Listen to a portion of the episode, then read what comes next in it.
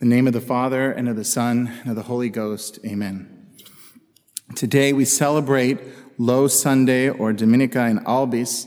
It's believed that in the early church, today was the Sunday after Easter, and the neophytes, the newly baptized, would remove, if you will, their white garments in this octave of celebration. It's also known by the beginning of the introit as Quasimodo Sunday. When our Lord appeared to St. Faustina in Poland, he asked that she be the secretary of his mercy and spread throughout the world trust in his divine mercy.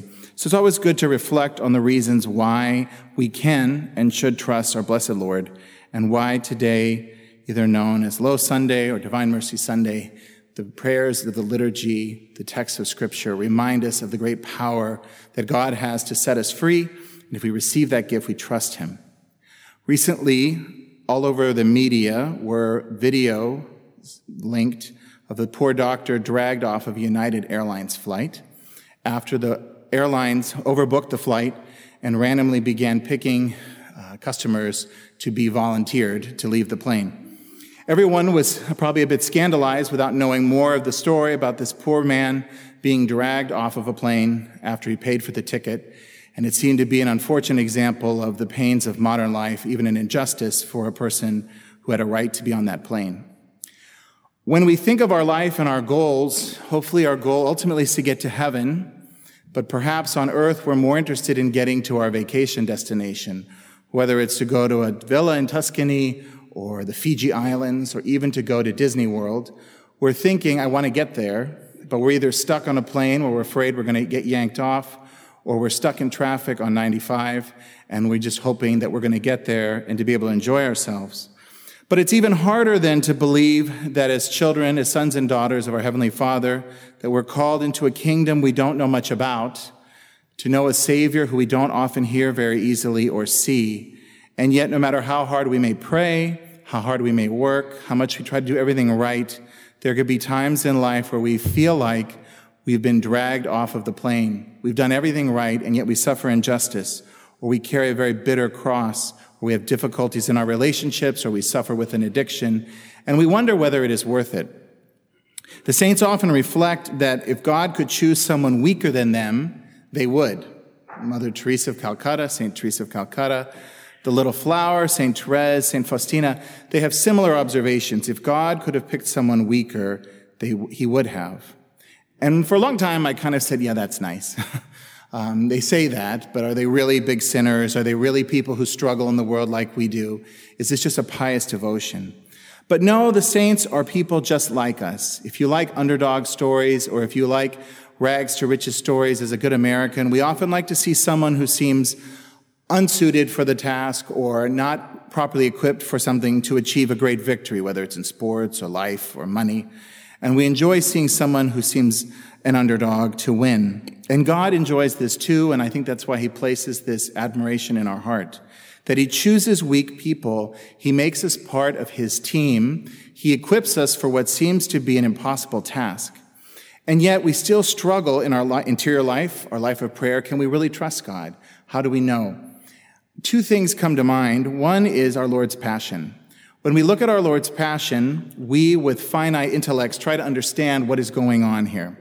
And there's always dangers that with our limited brains, we try, our limited intellect, we try to uh, wrap our brain around what's going on. When St. Augustine was walking along the seashore and he found the little boy uh, digging a hole in the sand with a seashell and putting water in it, and he asked the boy, What are you doing? He said, I'm going to put the ocean into this hole. St. Augustine found him, he was trying to contemplate the Trinity, and he said, That's impossible. You can't do that. And he said, Not as impossible as what you're trying to do, and he disappeared. The idea that we could try to understand an infinite God is an impossible task. So when we try to understand our Lord's passion, it's almost mind blowing to contemplate the fact that our Lord goes into his passion to rescue us from our misery in a world where we like to grasp for success, where we try to achieve the best, where we want to be the best we can, it's counterintuitive to draw, be drawn to our weakness, to come before anyone, let alone those we love the most, and say, I'm a wretched sinner. I'm, I'm full of misery. I have all these problems. No, we want to say, look what I've done, look what I've achieved, look what I've overcome. But uh, the irony is that God, in his divine providence, is most drawn to us in our weakness.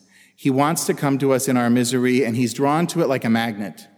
If you and I were wealthy benefactors and ran the most amazing hospital, and we could go into the streets and find people sick and addicted and wounded and lonely and isolated, in our altruistic goodness, we'd want to find people who are a basket case, who are a real mess, who we could help.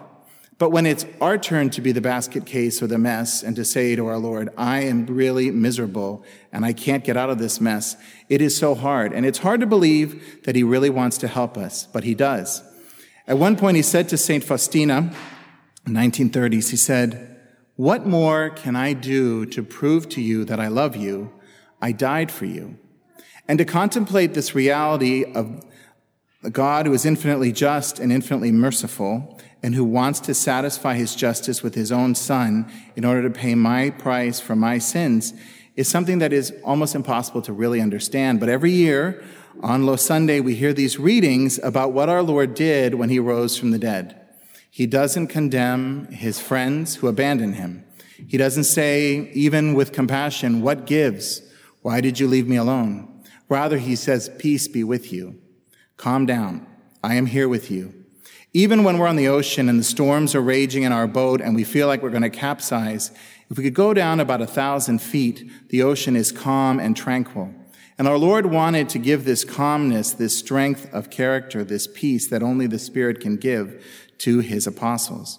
So he gives them this great gift. It's not at Pentecost, but today when we celebrate the first gift of the Holy Spirit to the church, when he says, whose sins you forgive are forgiven, whose sins you hold bound are held bound. To be set free from sin makes us a recipient of the greatest gift of the Christian, which is joy.